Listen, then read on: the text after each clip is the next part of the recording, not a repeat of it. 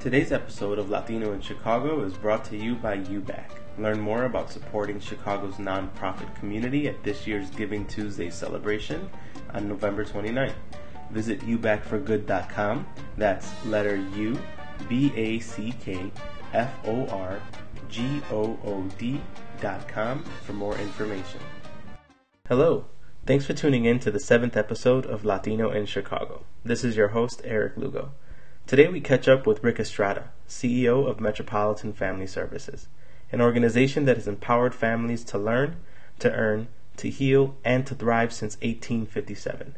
MFS works with 72,000 families across the Chicagoland region, providing financial aid, counseling, workforce, education, and legal services. Rick has nearly three decades of leadership experience in human services, philanthropy, and government, including appointments to the University of Illinois Board of Trustees, the Chicago Council on Global Affairs Selection Committee for the Emerging Leaders Program, and the Board of Directors at the Woods Fund of Chicago. In this episode, we learn about MFS's programs and growth, along with the increased services to Latino families across the Chicagoland area opportunities to support the emotional wellness of working families, the importance of facilitating leadership as well as continuing to innovate and build. Rick shares insight on the great possibility that exists in Chicago and ways to get engaged in creating opportunity for families across the city. Without further ado, here's Rick.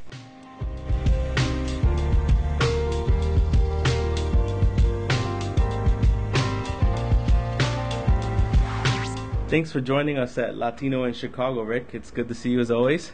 Uh, Eric, awesome to see you. Thanks for being here. For sure. Uh, why don't we start by talking about Metropolitan Family Services? Can you tell us about the work of this long-standing organization? Absolutely. Metropolitan Family Services is the first chartered non-for-profit in the state of Illinois, founded in 1857. That makes us 159 years young this year.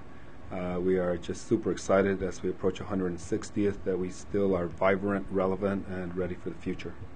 What kind of services do you offer families? Sure. Uh, the services that Metropolitan offers the Chicagoland area uh, fall in four buckets. We call them our four E's. So it's education. Primarily, that means early childhood development services in the city of Chicago and in DuPage County. We are also in 24 Chicago public schools uh, providing supplemental education and uh, community uh, schools type programming. So that would be our education bucket. Then economic stability. So we provide job training, job placement, and job support services for primarily CHA residents and primarily in Altgeld Gardens, which is one of the tougher areas, the largest development left in Chicago. But also, it's not exclusive. We also have a Young Fathers program. We offer job training skills for uh, young men, Latino African American primarily, who are who are uh, in in need of that type of service. The next uh, big E for us is called. It's both a value and uh, and a, an area of services. We call it empowerment. So what that means is uh, we ho- host our legal aid society there, which is the second oldest legal aid clinic in the country, also after New York's.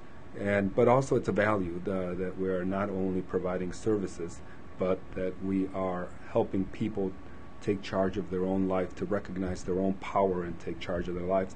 The final one is um, emotional wellness, and for us that's mental health services. So we serve about 9,000 people a year in a variety of mental health um, service areas, and we do this across our region. So from Palos to Blue Island to Roseland to DuPage County to Evanston, Skokie, and in Chicago, we're offering these uh, desperately needed mental health services. So that, that would be the buckets. Those, great, those great.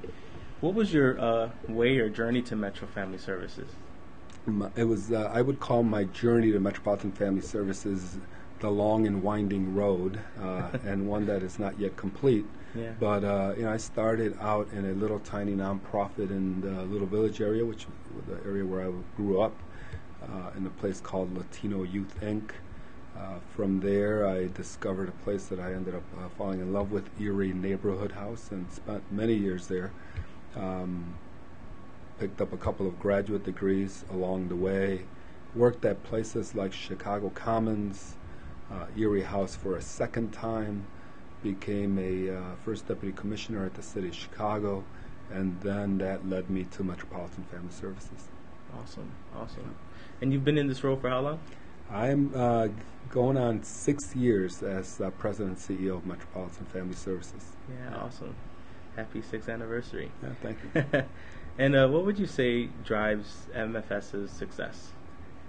You know, what drives MFS's success is the commitment to supporting the family. Mm-hmm. I mean, we. I mean, it's the the most obvious thing in the world that if you don't have strong families, you can't have healthy communities, and you can't have healthy municipalities, states, and countries The whole.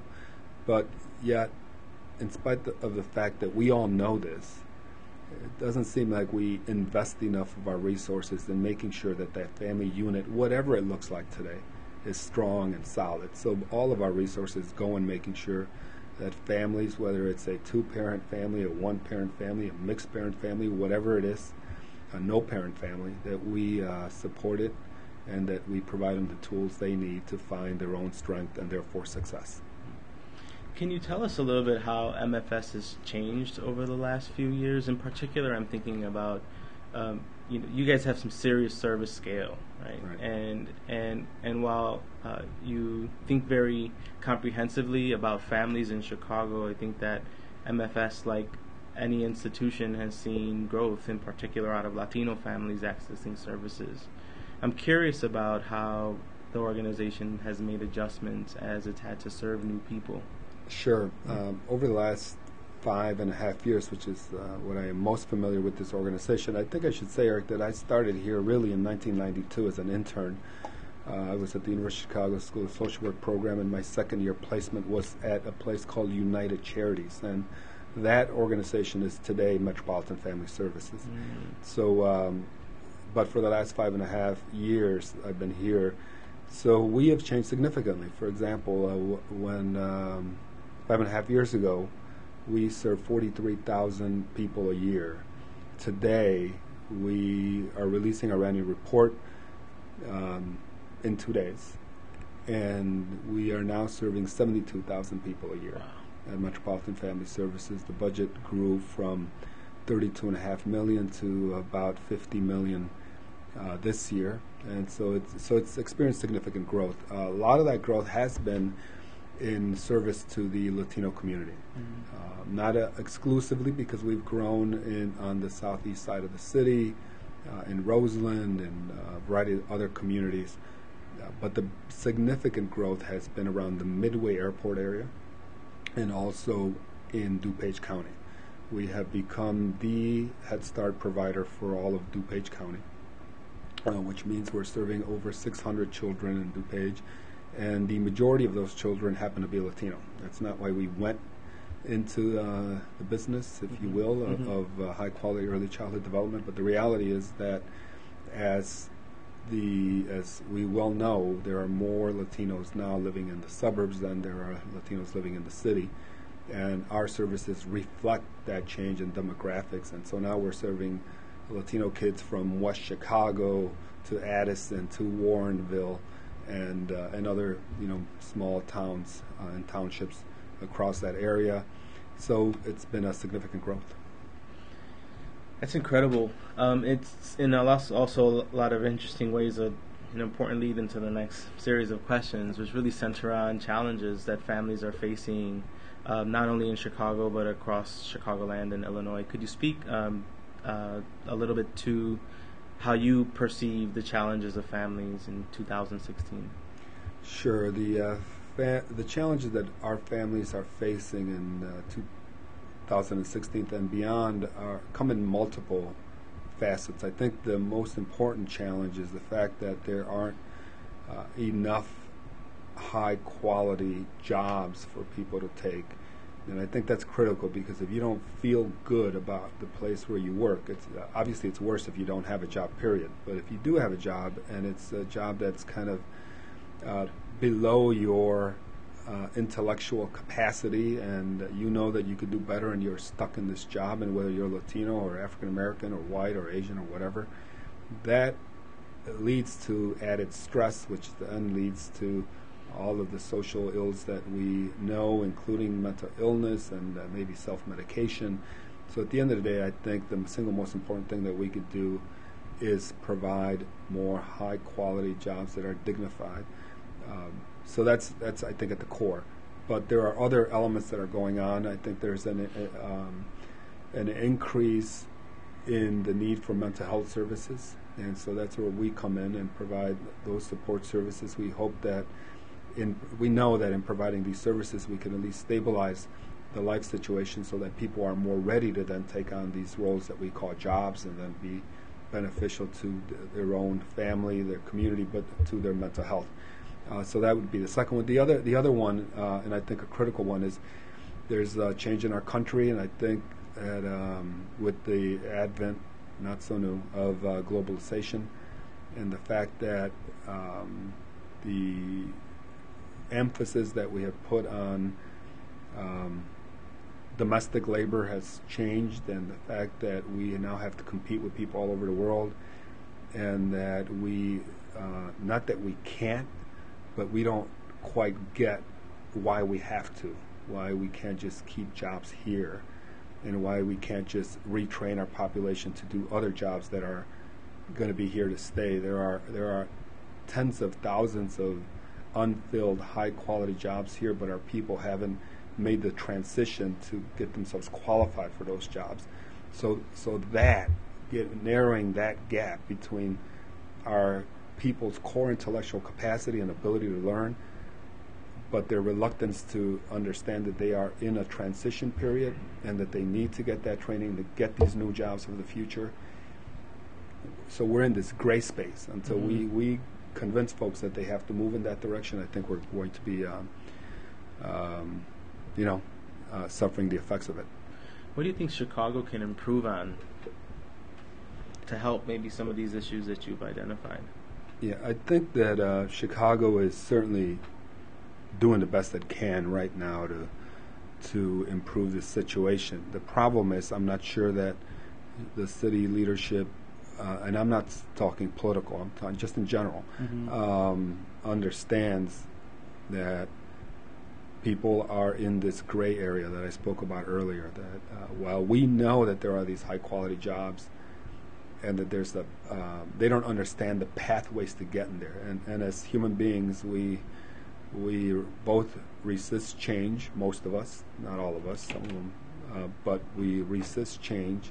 And the the hard work that it's going to take to retrain ourselves for those jobs, I think it's a challenge. I think that uh, Chicago both the political Chicago, the corporate Chicago, the civic Chicago, and the nonprofit Chicago has to invest in that transition and that training. I think we have great organizations working on that. We are just one of them. Uh, but the more resources we can invest there, the better we're going to be as a society in the future. Amazing.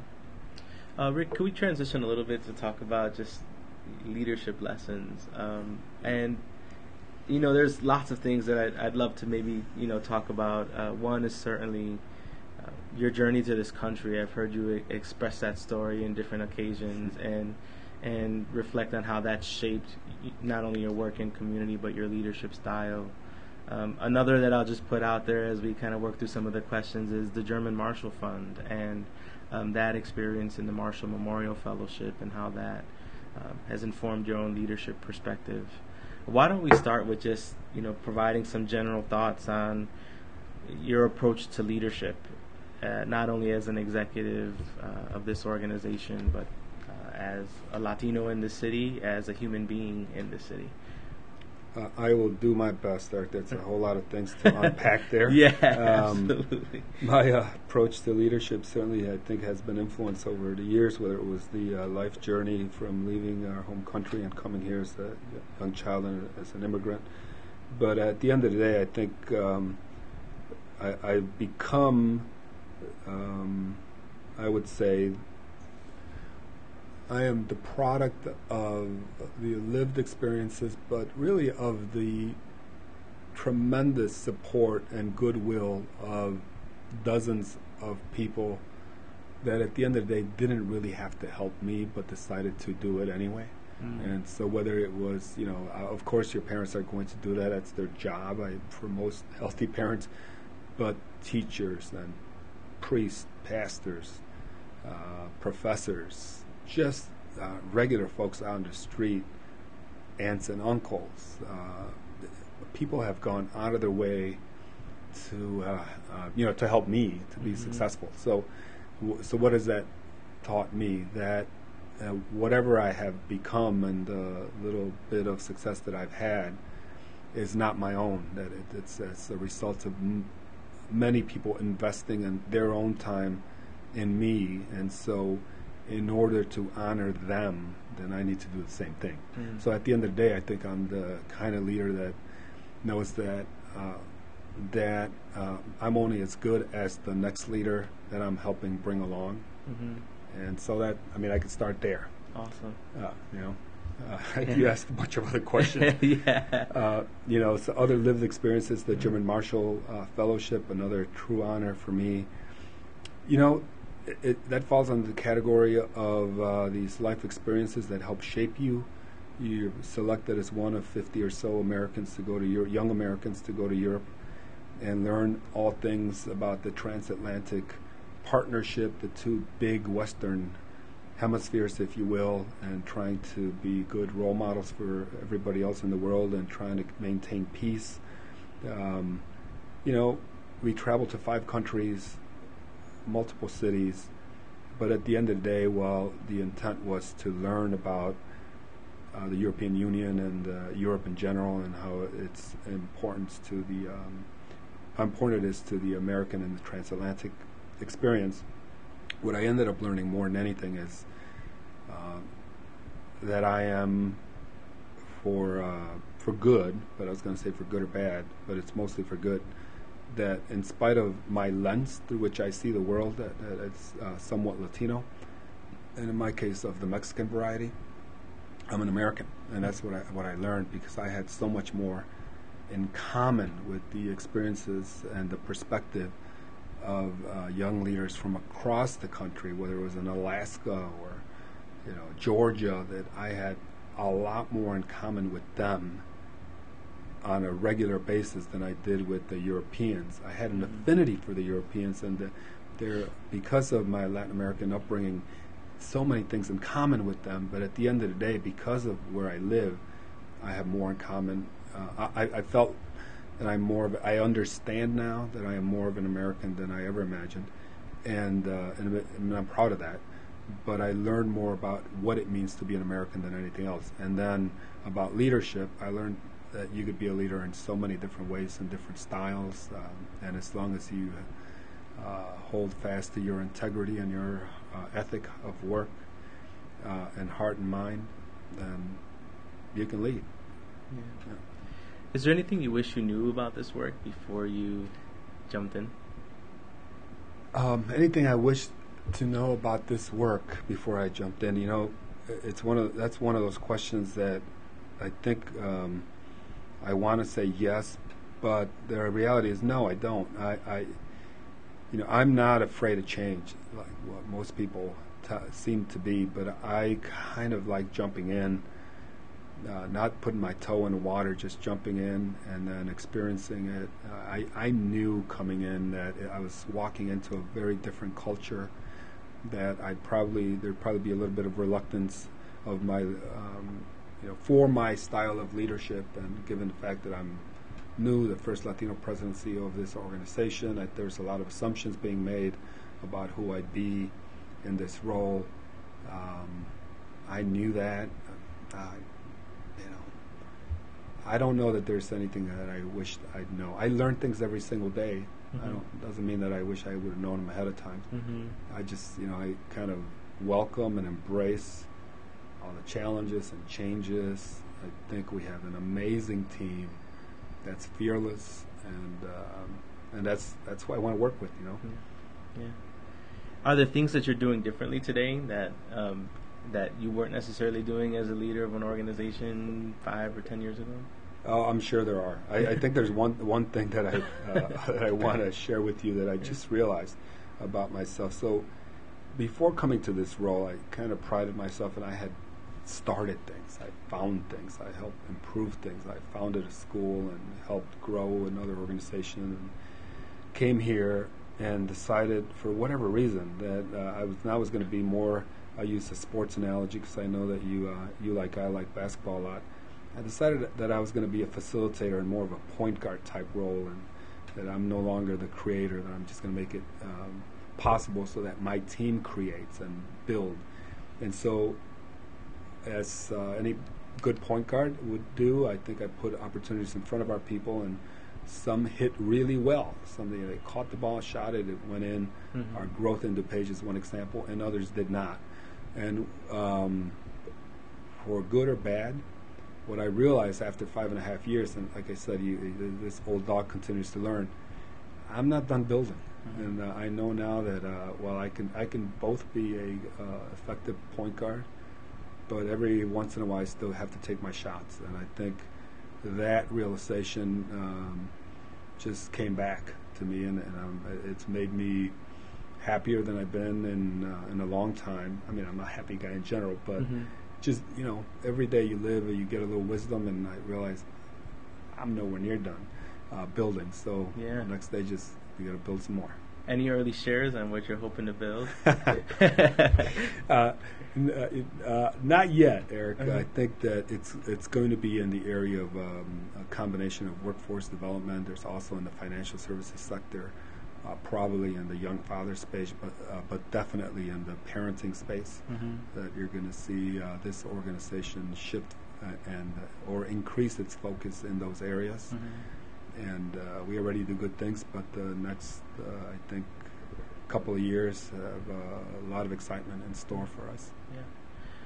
I've often found that um, you know nonprofit leaders can be uh, positioned as not business leaders, Mhm. right? Uh, yet there are, I think, some very real lessons that nonprofit leaders can share to folks neither coming up, you know, in other spaces. What advice might you give to a young person, either interested in the nonprofit sector or growing up in a field unrelated to the nonprofit space, but still looking to grow? Yeah, I uh, I remember when I first started in the nonprofit sector of all the friends that I uh, graduated with college um, with, both at my own school and at other schools. I mean, I have a big network of friends here in Chicago, and uh, I was, I think, by far making. It, we just talk dollars and cents, making the least amount of money, and most of my friends would say, "Oh yeah, that's that's, that's great that you're doing that. Is is that a full time job?" and I remember thinking at the time, you know, I wasn't insulted by it, but thinking, "Geez, it's more it's more than a full time job. It's, it's it's like a sixty hour a week job." And Yeah. these people think it's a part time job because I'm I'm doing charity. Mhm. I think as we've all grown and evolved, uh, certainly I have one of the best nonprofit jobs in the city, and, and the um, uh, and I think the salary ha- has uh, manifested itself that way, and uh, so it's a different situation for me now personally, and this is uh, again a terrific job. Mhm. But the reality is that the perspective that my friends now have on what it means to be successful has changed as their careers evolved and mine has evolved. I, I don't have to say it uh, for speak for myself in this way that uh, I think I am relatively successful here, but I think that my colleagues, all of whom are pretty successful in their own rights, uh, also recognize that you can have not only uh, success but impact in this role, and I think they struggle with the fact that they may have success, economic and otherwise, but they don't know what the impact is Mm. necessarily. So, is your life goal to make sure that other people have um, better commercial loans? Mhm. Is your life role to make sure that uh, other wealthy people are making uh, a couple more basis points than they would have otherwise if you weren't there? Is that what's going to make your life meaningful? And I think they look at our space as we evolve and get older, and they say, "Wow, that's the kind of space where you have impact." Mhm. And so, uh, I would say to young people is you could learn all the business skills in the world at in the nonprofit sector, and uh, and be have a successful existence, uh, make a decent living. It's never going to be what you're going to possibly make in the for-profit sector. Uh, to the uh, corporate leaders, um, there's a lot of them that get to a certain age and then they think they now want to make a shift to the nonprofit world and run a nonprofit because they, I think they assume it's easier. Mm-hmm. I think there are many, many more stories of failure uh, than there are of success in having corporate leaders come here. One, they don't understand the culture, they don't understand the challenges, and then they realize this is a tougher job than what they had. So, uh, I'm, you know, you want hard, solid skills in a specific technical area. Certainly, uh, they abound in the corporate and uh, private sector, but you can get them all here as well. Mm-hmm. Is there any literature that has shaped or is shaping your current thinking? Um, you know, I read uh, um, a lot of books partially. Mm-hmm. so I have a lot of, as you can see in my office, there's a lot of books here, and uh, Yeah. I, I don't know that I've read any of them, um, you know, first page to, or cover to cover, although maybe a few. Uh, there are some books that have shaped my thinking. I, you mentioned earlier um, me being a Marshall Fellow, so I read a book um, that I hope I sent you. I don't remember anymore. You did, But yeah. um, you know, on the German Marshall uh, Plan, and they, I think they call it America's Greatest Adventure, the German Marshall uh, Plan. That book really gave me an insight into that a specific window in history in a way that helped me change my perspective on leadership. And and I'll mention the, this. I think uh, George Marshall is considered one of the uh, um, hundred greatest Americans. I think that's that, that he's underrated. I think he should be probably in the top 50.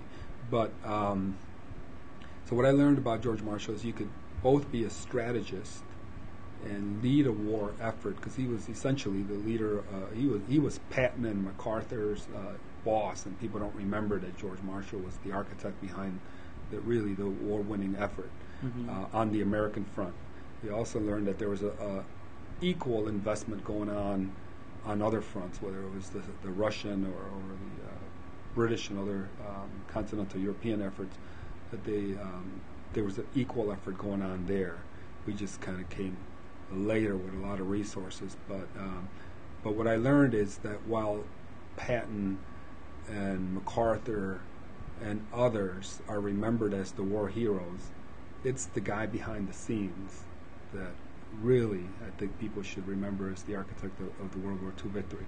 But that same guy became uh, a Nobel Peace Laureate Mm. after you know building, um, being responsible for the creation of the German Marshall Plan to help rebuild Europe, and uh, he was also Secretary of State. So he was a war general, a statesman, and a peacemaker. So, and I think the average American won't know who he is. Mm-hmm. Will certainly know Patton and uh, you know the other generals, but uh, Mhm. but they won't know him. So that book is uh, was in, uh, instrumental to me. But there are other books that are going Mhm. on. More relevant to my field is uh, Dana Susskind's 30 Million Words and just the importance of words and uh, building of a brain of a young child. I think people believe that genetics has everything to do with how intelligent your child is going to be, but the reality is that in the first uh, pre, from the moment of conception to about uh, a year, uh, the, the day you turn four, those critical years, you could literally build brain, and uh, and so I, I read that book and I've listened to that book also, cover to cover. It's it's an an important book for not just parents but for anybody in the human services sector that cares about what our children are going to be, how they're going to learn, and how they're going to lead. Uh, you talked a little bit about your vision for MFS. I, I'm curious, what's your vision for Chicago? Whew.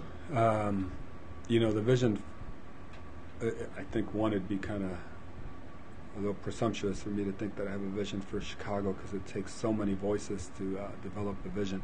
Yeah. But if uh, but if I were, uh, you know, boss for the day,